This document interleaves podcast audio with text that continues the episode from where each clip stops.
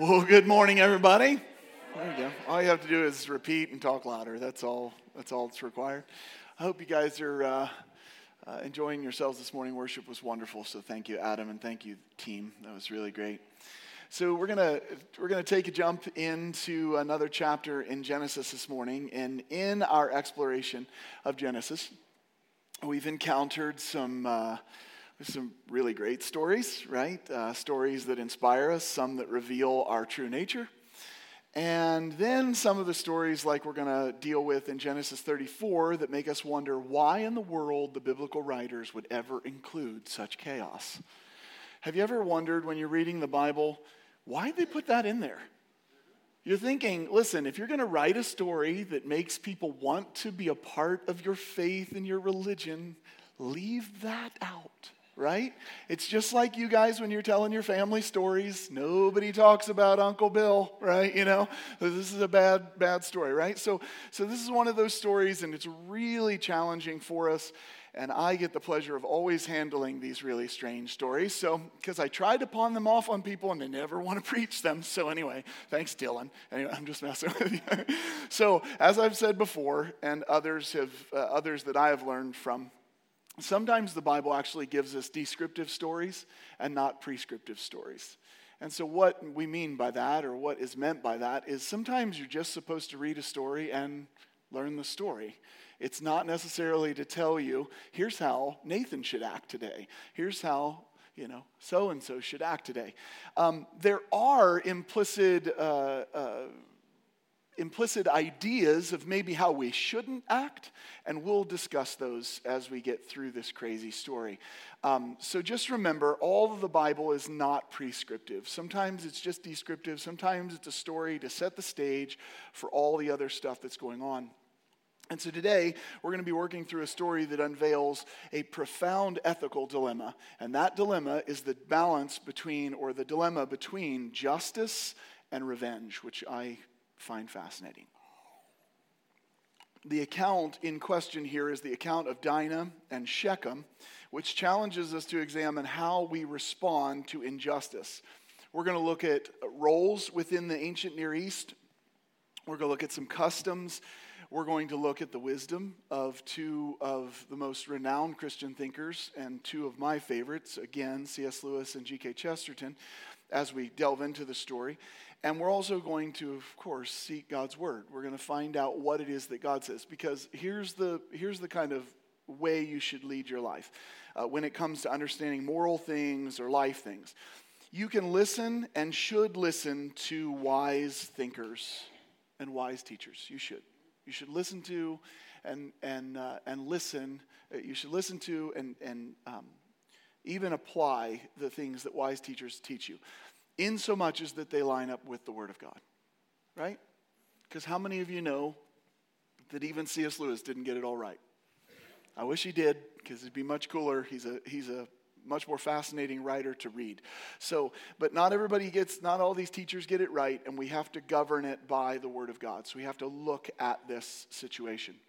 So, in order to grasp uh, what I call the intricacies of this story, the Dinah and Shechem story, we have to first look at prevalent uh, Near Eastern customs marriage, family, uh, intertribal relationships, all of these are deeply intertwined. Uh, societal norms, alliances, and then one of the big ones is actually this idea of honor within this culture. It's something that um, I believe is missing today.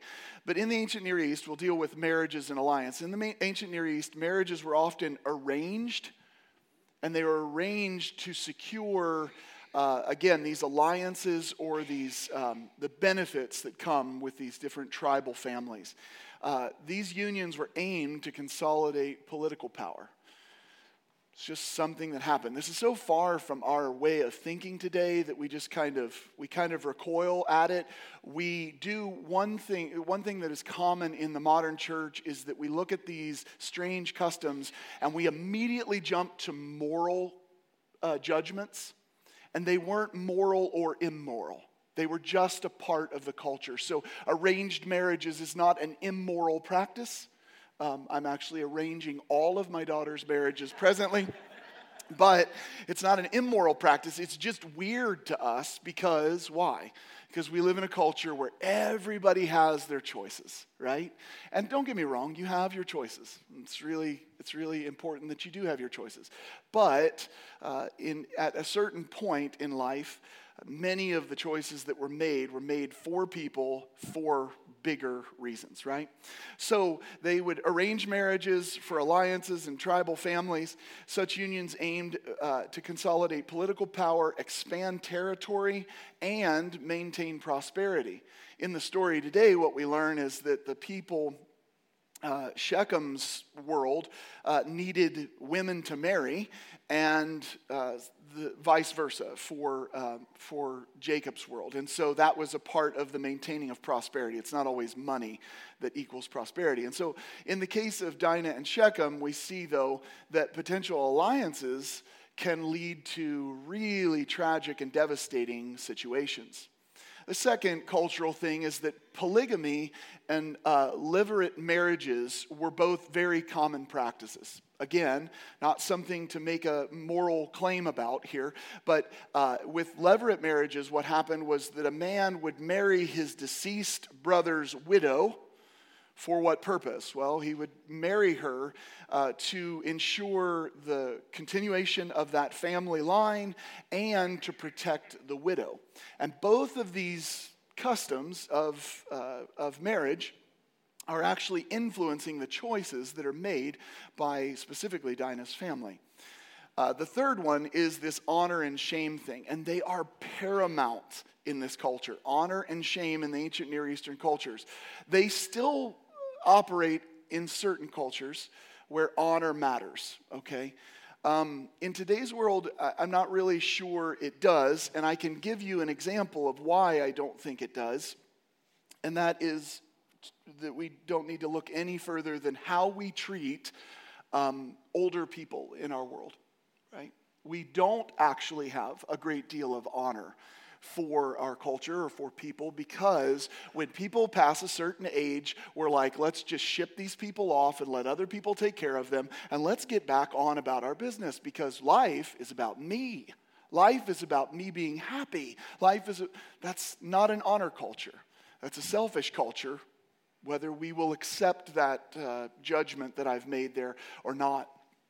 And so, uh, honor mattered in, in the ancient Near East. Actions that brought shame upon a family uh, demanded a drastic response. Now, I'm not giving an excuse here before we read this story, giving an excuse for what happens in the story, but when you have a culture that, that believes that dishonor requires a response, and quite a drastic one, uh, you're going to see drastic responses today, right? So, honor could elevate an individual's standing in society, and dishonor could crush it. I think we see this with King David, uh, although not attached to the story. We, we see it with King David in the fact that when David slays his ten thousands, as the Bible says, he is a very honored character, and that honor takes him a long way. Now, some might say, Nathan, God took David a long way. God did take David a long way. What we fail to remember at times is the very human elements of the Bible. How did God take David a long way? Uh, the Bible is filled with, with God working behind the scenes using human interactions to take somebody far. And so, honor was one of the examples of how David became as big as he was, because God allows him to be in this place, and then he becomes honored and takes this high place of prestige. So, the importance of honor deeply affects the decision that is made by Dinah's brothers, okay? And we're going to see that. If you haven't read this story, just go ahead and brace yourself because it's going to get funny and sticky here in a second. So, now that we've dug a little bit deeper and understand cultural backgrounds, what we're going to do is we're going to focus on the moral choices that unfold. Then we'll look at Christian thought, and then we'll look at the Bible, and then I'll wrap everything up. So, the narrative of Dinah and Shechem presents us with, again, this complex moral landscape revealing the consequences of seeking justice, or rather, revenge, and doing so through deceit.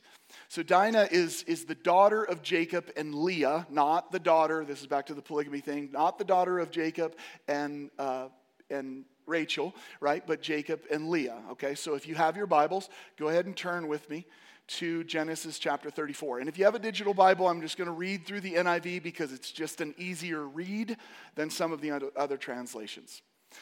So here's how the Word of God paints this picture. Now, Dinah, the daughter of Leah, had, born, uh, had born to Jacob. Uh, Leah had born to Jacob, went out to visit the women of the land. When Shechem's son of Hamor, the son of Hamor, the Hivite, the ruler of that area, saw her, he took her and he raped her. His heart was drawn to Dinah's daughter, Dinah, daughter of Jacob. He loved the young woman and spoke tenderly to her. And Shechem said to his father Hamor, Get me this girl as my wife. Now, remember the cultural things that we've just established. Get this girl as my wife. That makes sense because they arranged marriages, right? Here's the issue though. With regard to raping this girl, and then the Bible goes right from this idea of him violating this girl to his heart was drawn to Dinah, daughter of Jacob. Let me ask you a question. What goes through your mind when you hear his heart was drawn to her? Your mind should say, Who the heck cares what his heart was drawn to? right? It should upset you because this is really rough. This is a bad situation. But what we do have, whether we like it or not, is this strange character who violates this girl who actually has fallen for her. Whether it's in lust or in love, I don't know, right? But he has fallen for her. So he loved the young woman, the Bible says, and spoke tenderly to her. Verse 5 when Jacob heard that his daughter Dinah had been defiled, his sons were in the fields with his livestock. So he did nothing about it until they came home. Now you might look at that and go, what kind of a dad pauses on this kind of thing? Well, there was a lot going on to the decisions that a tribe made and that a people group made, okay? And so he waits for his sons. Maybe that was a mistake, but he waits for his sons. Then Shechem's father, Hamor, went out to talk with Jacob. Meanwhile, Jacob's sons had come in from the fields as soon as they heard what had happened.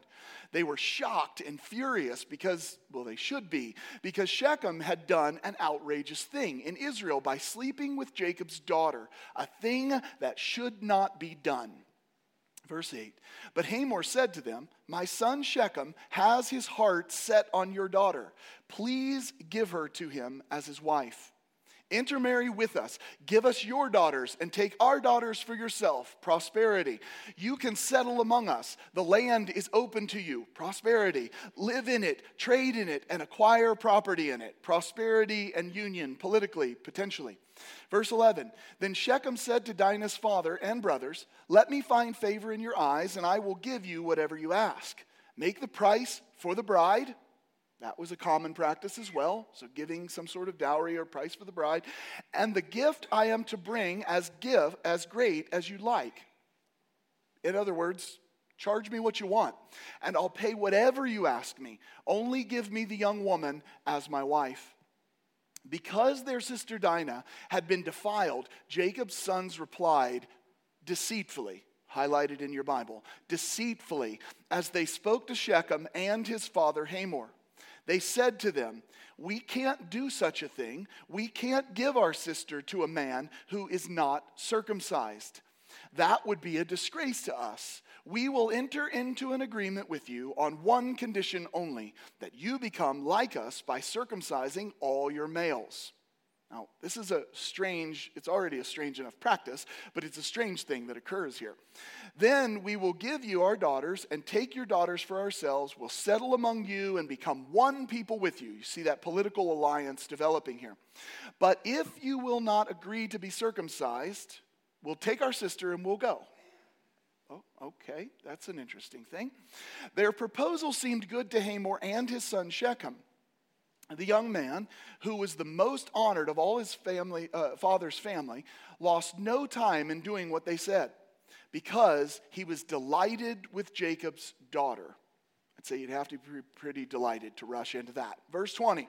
So Hamor and his son Shechem went to the gate of their city to speak with the men of the city. Now, this is where this story is just hilariously strange to me because Hamor and Shechem go to the city gate where the men of their kingdom, if you will, uh, are, are supposed to listen to them and do what they say. They say, These men are friendly towards us, they said. Let them live in our land and trade in it. The land has plenty of room for them. We can marry their daughters and they can marry ours. But the men will agree to live with us, one people, only on this condition that our males be circumcised as they themselves are. And every man at that city gate should have gone, I'm not volunteering for your problem, right? That's just strange, okay? So all of a sudden he's like, We've got to do this. Won't their livestock, their property, and all their other animals become ours? So let us agree to their terms, and they will settle among us. So there's an incentive for everybody attached. All the men who went out of the city gate agreed with Hamor and his son Shechem, and every male in the city was circumcised. Now, if the story wasn't bad enough already, it just gets worse. Three days later, while all of them were still in pain, I'm just going to let that sit there for a second.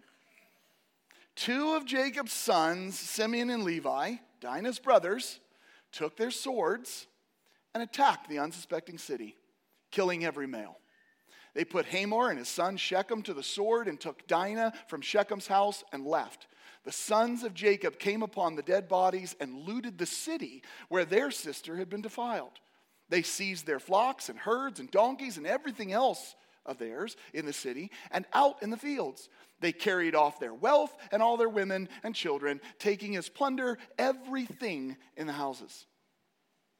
What in the world are we reading? The Bible. What fun. Verse 30. Then Jacob said to Simeon and Levi, This is where we get to honor culture. This is where we get to this action that is done and what happens. You have brought trouble on me by making me obnoxious to the Canaanites and Perizzites, the people living in this land. We are few in number, and if they join forces against me and attack me, I and my household will be destroyed. But they replied, oh, What a wonderful story end. But they replied, Should we have treated our sister? Should they have treated our sister like a prostitute? End of story, doesn't come back to it. The next one, we have Jacob moving on to go worship in Bethel. Okay? Very strange story, right? So, with this understanding, what we have is Dinah, the daughter of Jacob and Leah, was violate, violated by Shechem. He's the prince of the land. And this grievous act leads to a clash of values. It leads to a clash of personal feelings, setting the stage for everything that we just read.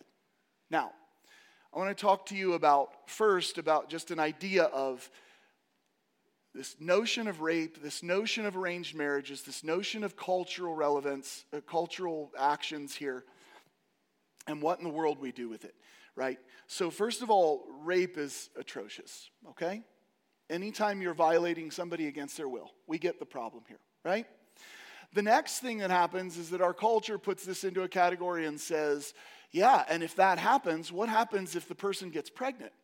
How many of you guys have, have heard people say their greatest defense against or for abortion is in the case of a rape victim?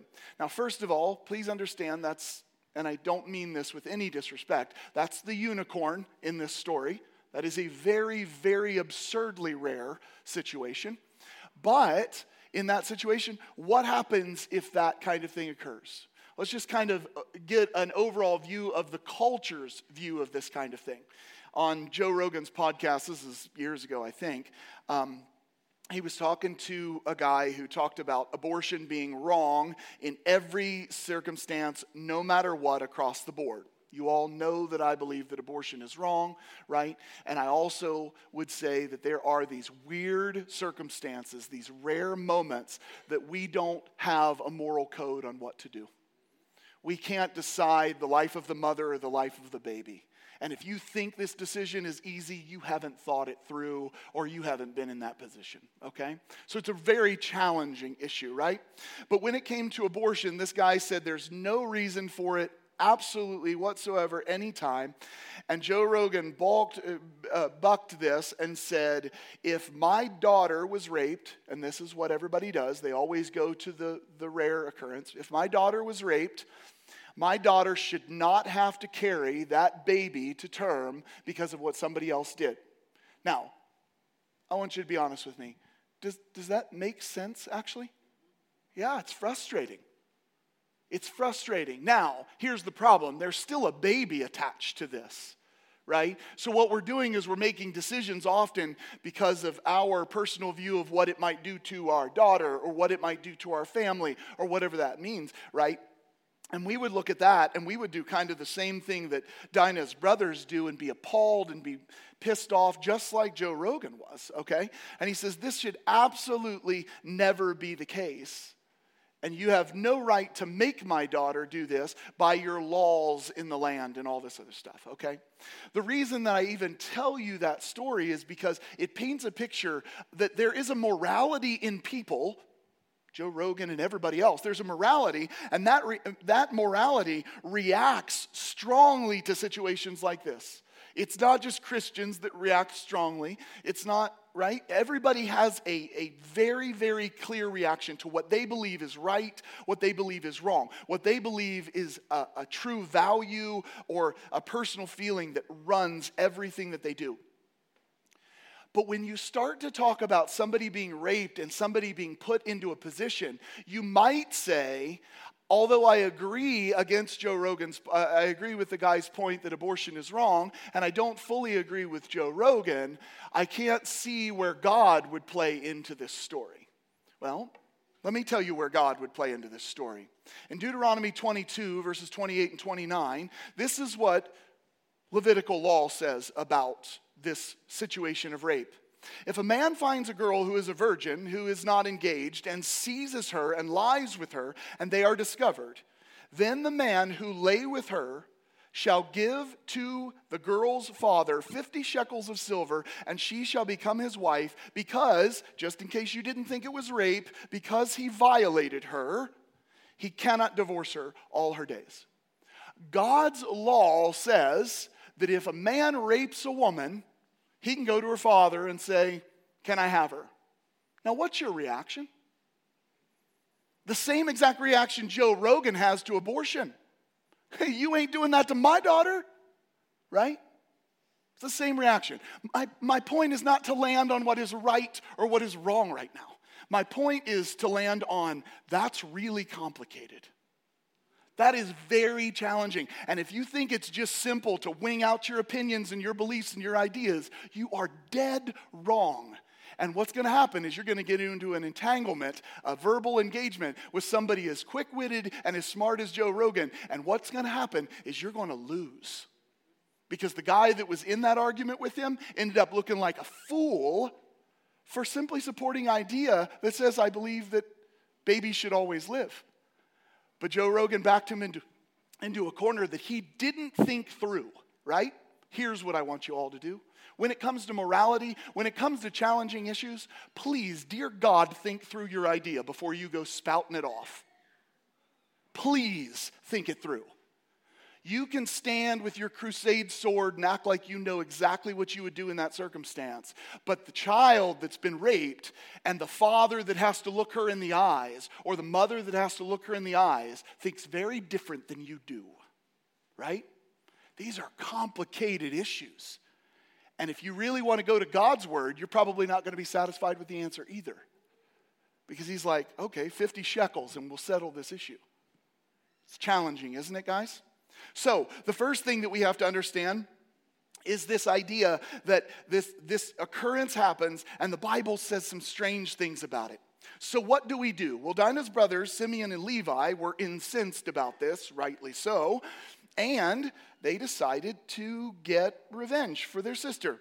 They sought justice for Dinah, in their minds, justice, and the protection of their family's honor. Remember, honor culture. They were completely dissed as a family in this reality, okay? And so they pursue justice for themselves. However, their pursuit of justice becomes muddled with vengeance, and it is all a result of deception, a deceptive tactic. So, as we delve deeper into the ethical implications of this, let's look at what C.S. Lewis and G.K. Chesterton might think about these issues. Because ethical and judicial opinions of these two, I think, uh, play a huge part in how we should think. In Mere Christianity, Lewis expounds on the virtue of justice and its relationship with mercy. He reminds us that justice is crucial, but that it must be tempered with mercy and forgiveness. Now, do you think that Dinah's brothers uh, tempered their justice with mercy?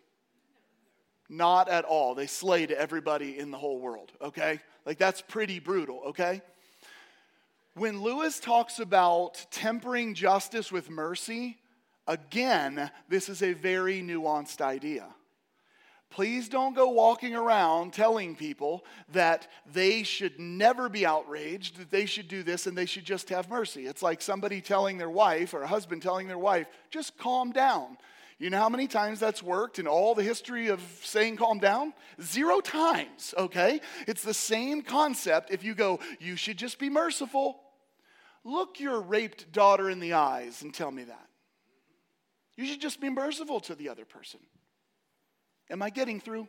This is hard, okay? This is very hard in this issue. So, Lewis reminds us that justice is crucial, but it must be tempered with mercy and forgiveness.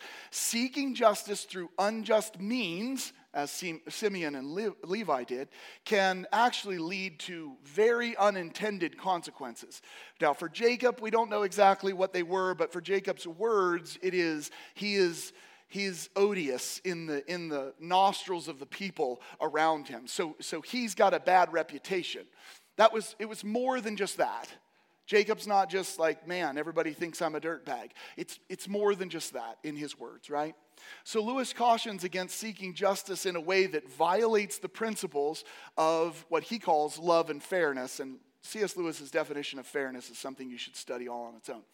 In the case of Simeon and Levi, their deceptive tactics and indiscriminate killing of Shechem's people demonstrate a lack of uh, proportionality, a lack of disregard, uh, disregard for the value of human life. So, now what I find fascinating among Christians is our just response to certain things and our and our hatred towards abortion, right? Rightly so, okay? Abortion is the taking of a human life. Make it clear. That's what I believe. It's the taking of a human life. At the same time, we, we tend to jump and wave our flags on this one, and yet we find a lot of just ways to kill people in other ways. Or we claim just ways to kill people. What's my point? Be cautious with what you're doing. Be cautious with your belief system and your ideas because you can't, out of, out of one mouth, say it is wrong to take a life and then say, but it's okay to take a life. I know there's particular uh, circumstances and all those things, but you must be careful with this, okay? And war and, and just killing and all these other things are hotly debated issues for that very reason. So, Lewis also emphasizes the importance of submitting our desire for justice to God's moral law. He argues that our sense of justice should align with the moral order that is established by God rather than being driven solely by personal vengeance. Now, some people will look at this or look at me and say, but Nathan, this is, this is Shechem. This is, this is uh, Jacob. There's no moral law been given. Not exactly. Not exactly. Do we have the Ten Commandments? No. Do we have Levitical law? No. But let's go all the way back to Cain and Abel and remember what God says to Cain when he wants to kill his brother. Sin is crouching at the door. How does he know what sin is? How does he know what's right or what's wrong? Because there's something been told to him that here's the mark and here's missing it.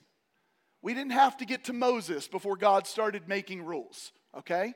Please understand that. This is why in Israel's past, there are, there are entire groups of people the Amalekites, the Perizzites, the whatever ites they are, right? All of these different people are, are said, the Amalekites in particular, are said that their sin had not reached its fulfillment.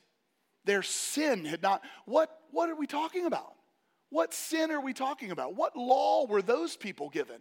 Something you and I just don't have access to. But something was given to these people, and they were violating it. So please understand, Lewis's point is we should always be subject to God's law in whatever iteration it, it, we have it, okay? And we all have it somewhere. I think most Christians would argue that we have a inborn, inbuilt morality. Would you agree with that?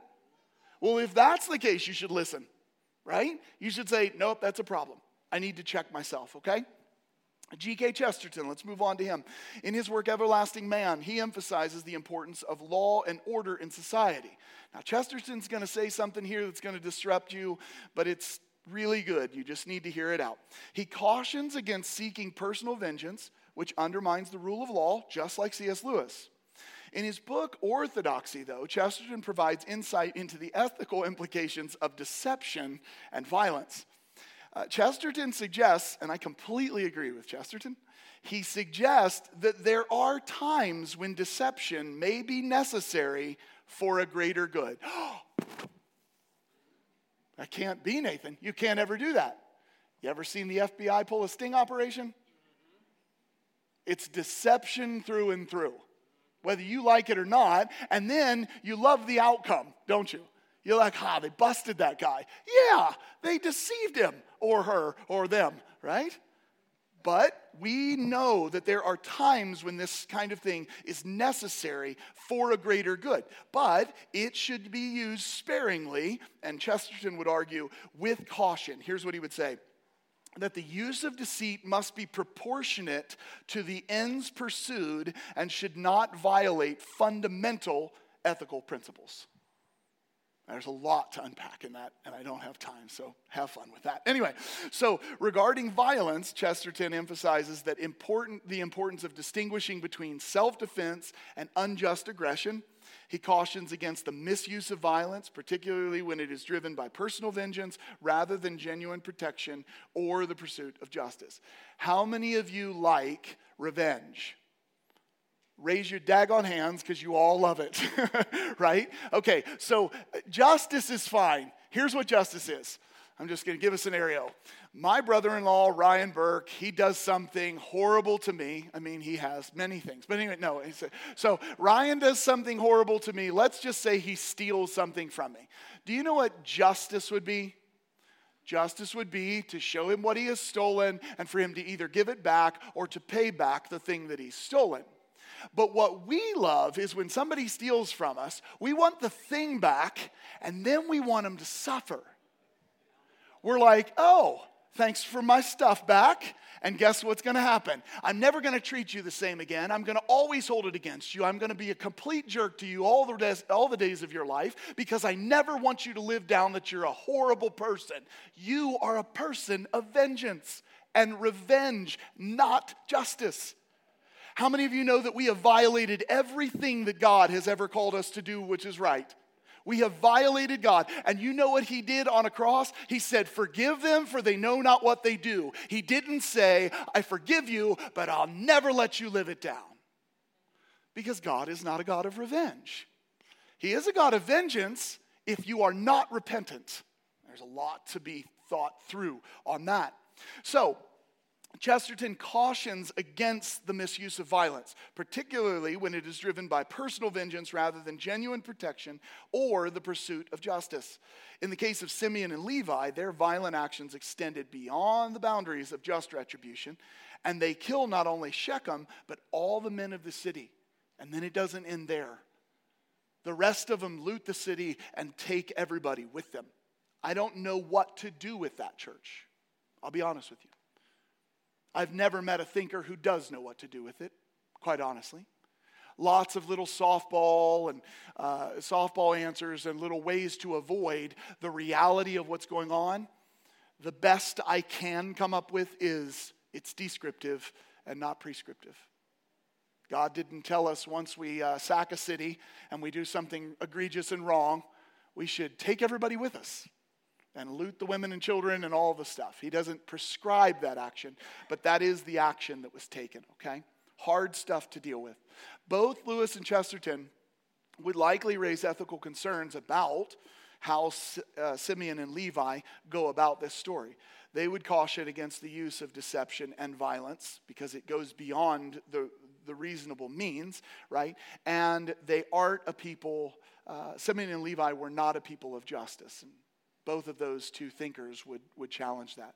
So as we weigh those insights, now we've got thinkers. Now let's look at the Bible. Let's just look at what God's word would say about this. It's our ultimate guide. This is where we go for talks about uh, justice and revenge.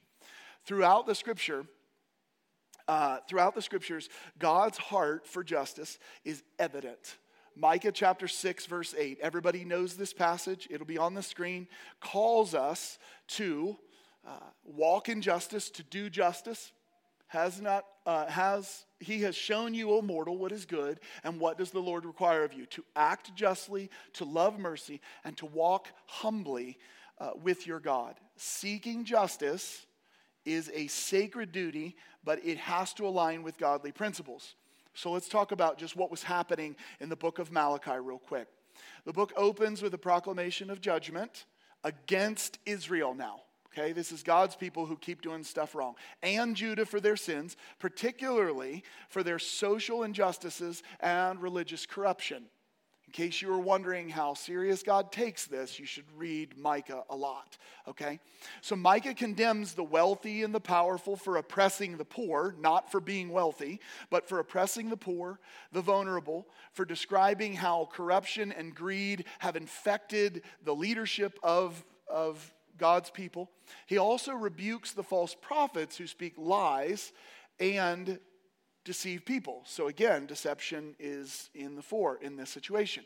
Micah 6 8, often quoted because it's profoundly uh, ethical and moral, is actually situated in what we would call a, a, kind of a courtroom scene with God, right? The Lord brings a case against Israel. He highlights their rebellion and their ingratitude despite him being faithful, right? So, Micah 6, 6 through 7 presents a series of questions from the people, wondering how they can approach God and make amends for their sins. And they propose offering extravagant sacrifices, even suggesting the sacrifice of their own children. That sounds fun. More Bible strangeness, right? So, sacrificing their own children in the attempt to appease God. Do you think that appeases God?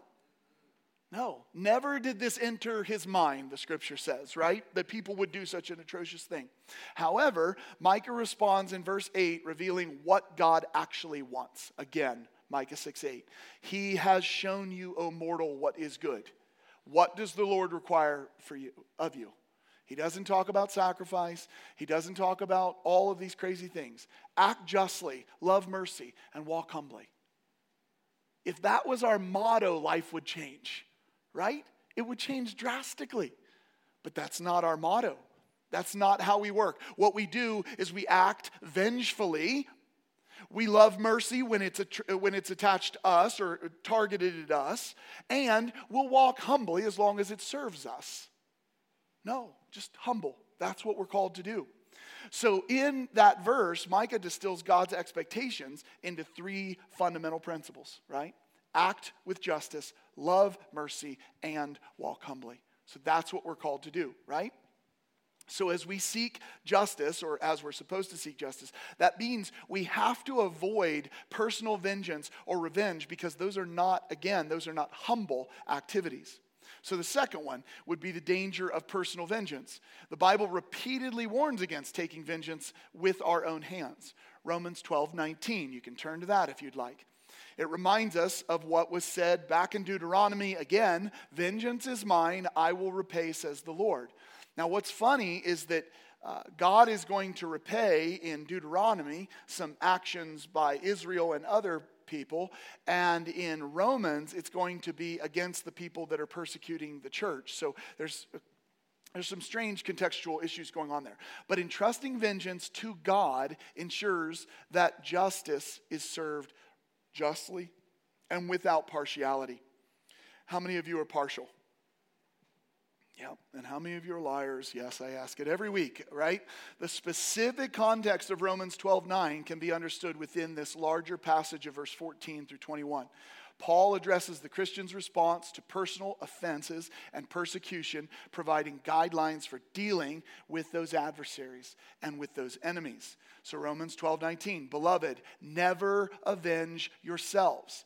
But Lord, you don't know what's happened to me. Never avenge yourselves. But Lord, you don't know. That's my little girl. But never avenge yourselves. But leave it to the wrath of God. You know who my hero is in most of my life as of late? Liam Neeson in the Taken series of movies, right? I have a special set of skills and I'll kill every last one of you if you mess with my kids, if you mess with the people that I love. This is a hard thing for me because I actually understand that mindset and I want to go that way if somebody hurts me, right? I don't know what it means to walk by faith in this arena. I don't know what it means. This seems way too steep of an issue for me, right? So, beloved, never avenge yourselves, but leave it to the wrath of God, for it is written, Vengeance is mine, I will repay, says the Lord. Paul admonishes believers not to take vengeance into their own hands when they face mistreatment or harm. Instead, he urges them to trust God. I don't know about you, this is a big weakness of mine. Trusting God is hard enough, but trusting God in this area is something that is quite a struggle. Now, what I do love is that God continues to hold out his hand and say, well, let's try it again. Let's try it again. Let's try it again. Let's try it again. But it is very complicated. So, Paul is emphasizing that we should refrain from that personal vengeance.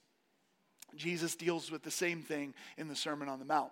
Paul continues in verse 20 and 21. To the contrary, if your enemy is hungry, it's on the screen, feed him. If he is thirsty, give him something to drink. For by so doing, you will heap burning coals on his head. You remember that from a couple weeks ago? Still love doing that.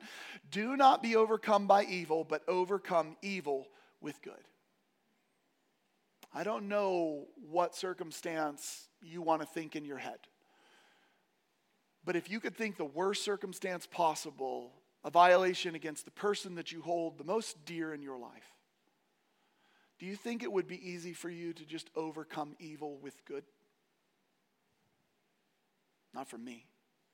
And if you're better at that, I, I need you to help me. If you can do that, then you can be the teacher because I don't understand it. And yet, that's still the call, that's still the walk.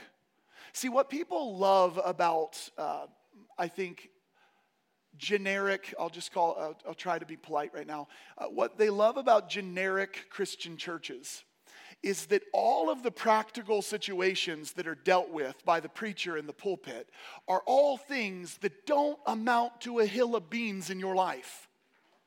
How are you going to hold the door for the little old lady as she comes into the grocery store? Well, it's an electronic door, so shut up, right? Or how are you going to do any of these things? You're asking, you're setting up practical situations that are absolutely irrelevant. Let's deal with a situation where your daughter is actually raped. What are you going to do? You're going to look Jesus in the eyes and say, I want to be just like you?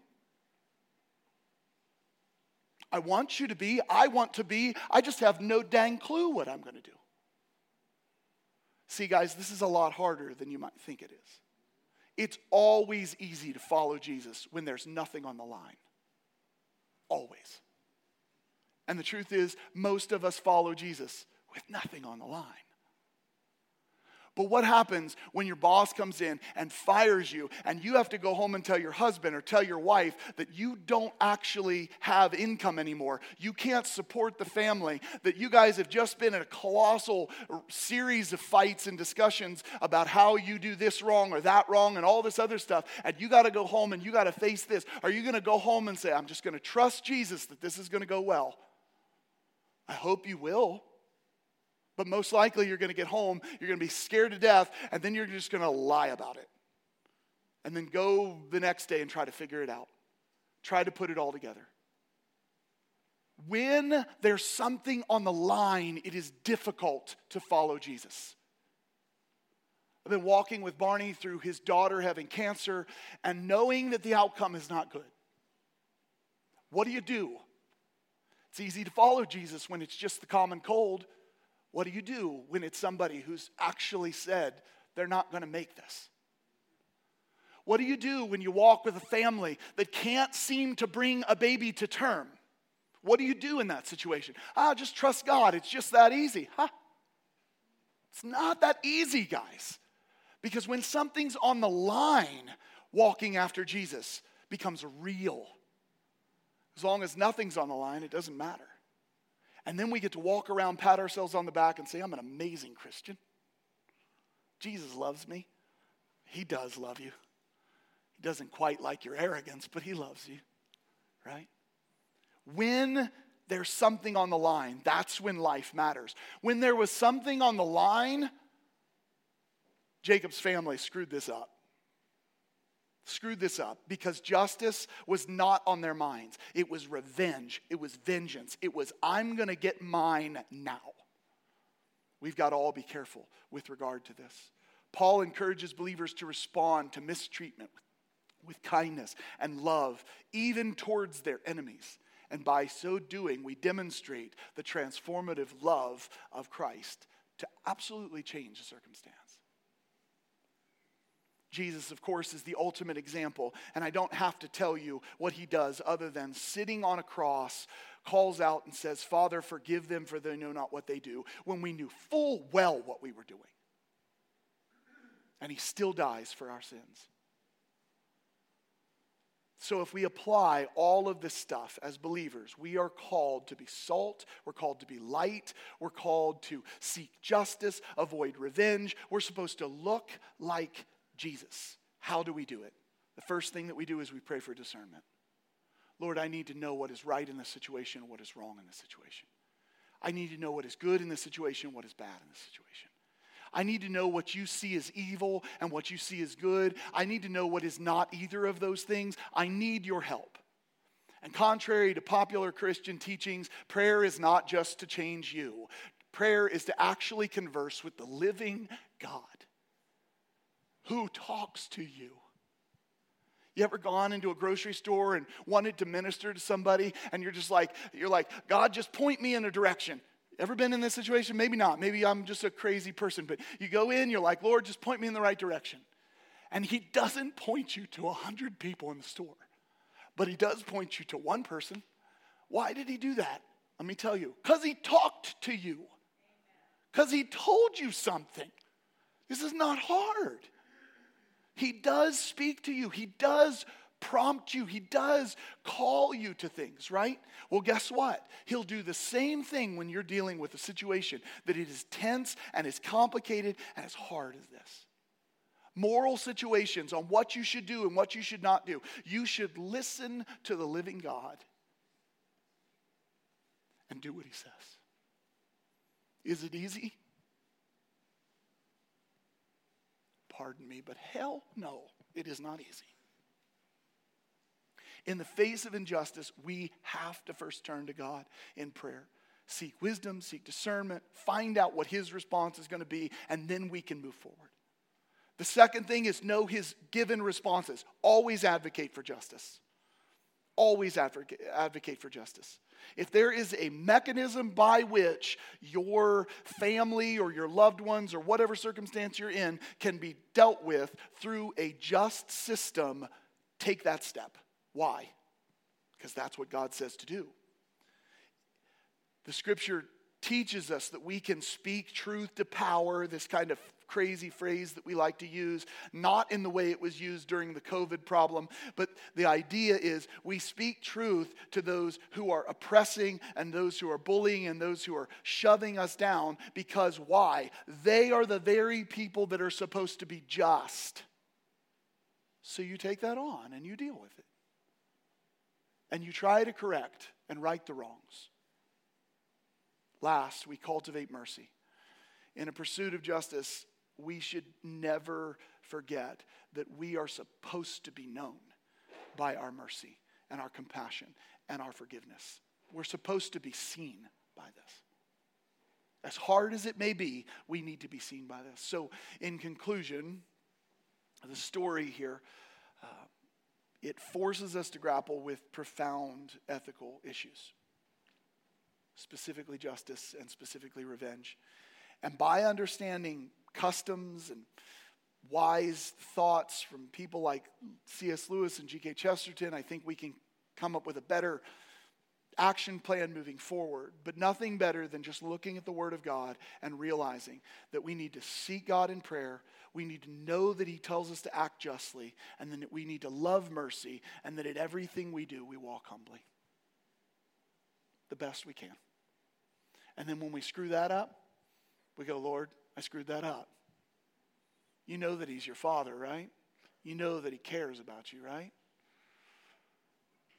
You know what happens when I screw up when I was a kid? I screwed up at my, my house, my mom and dad.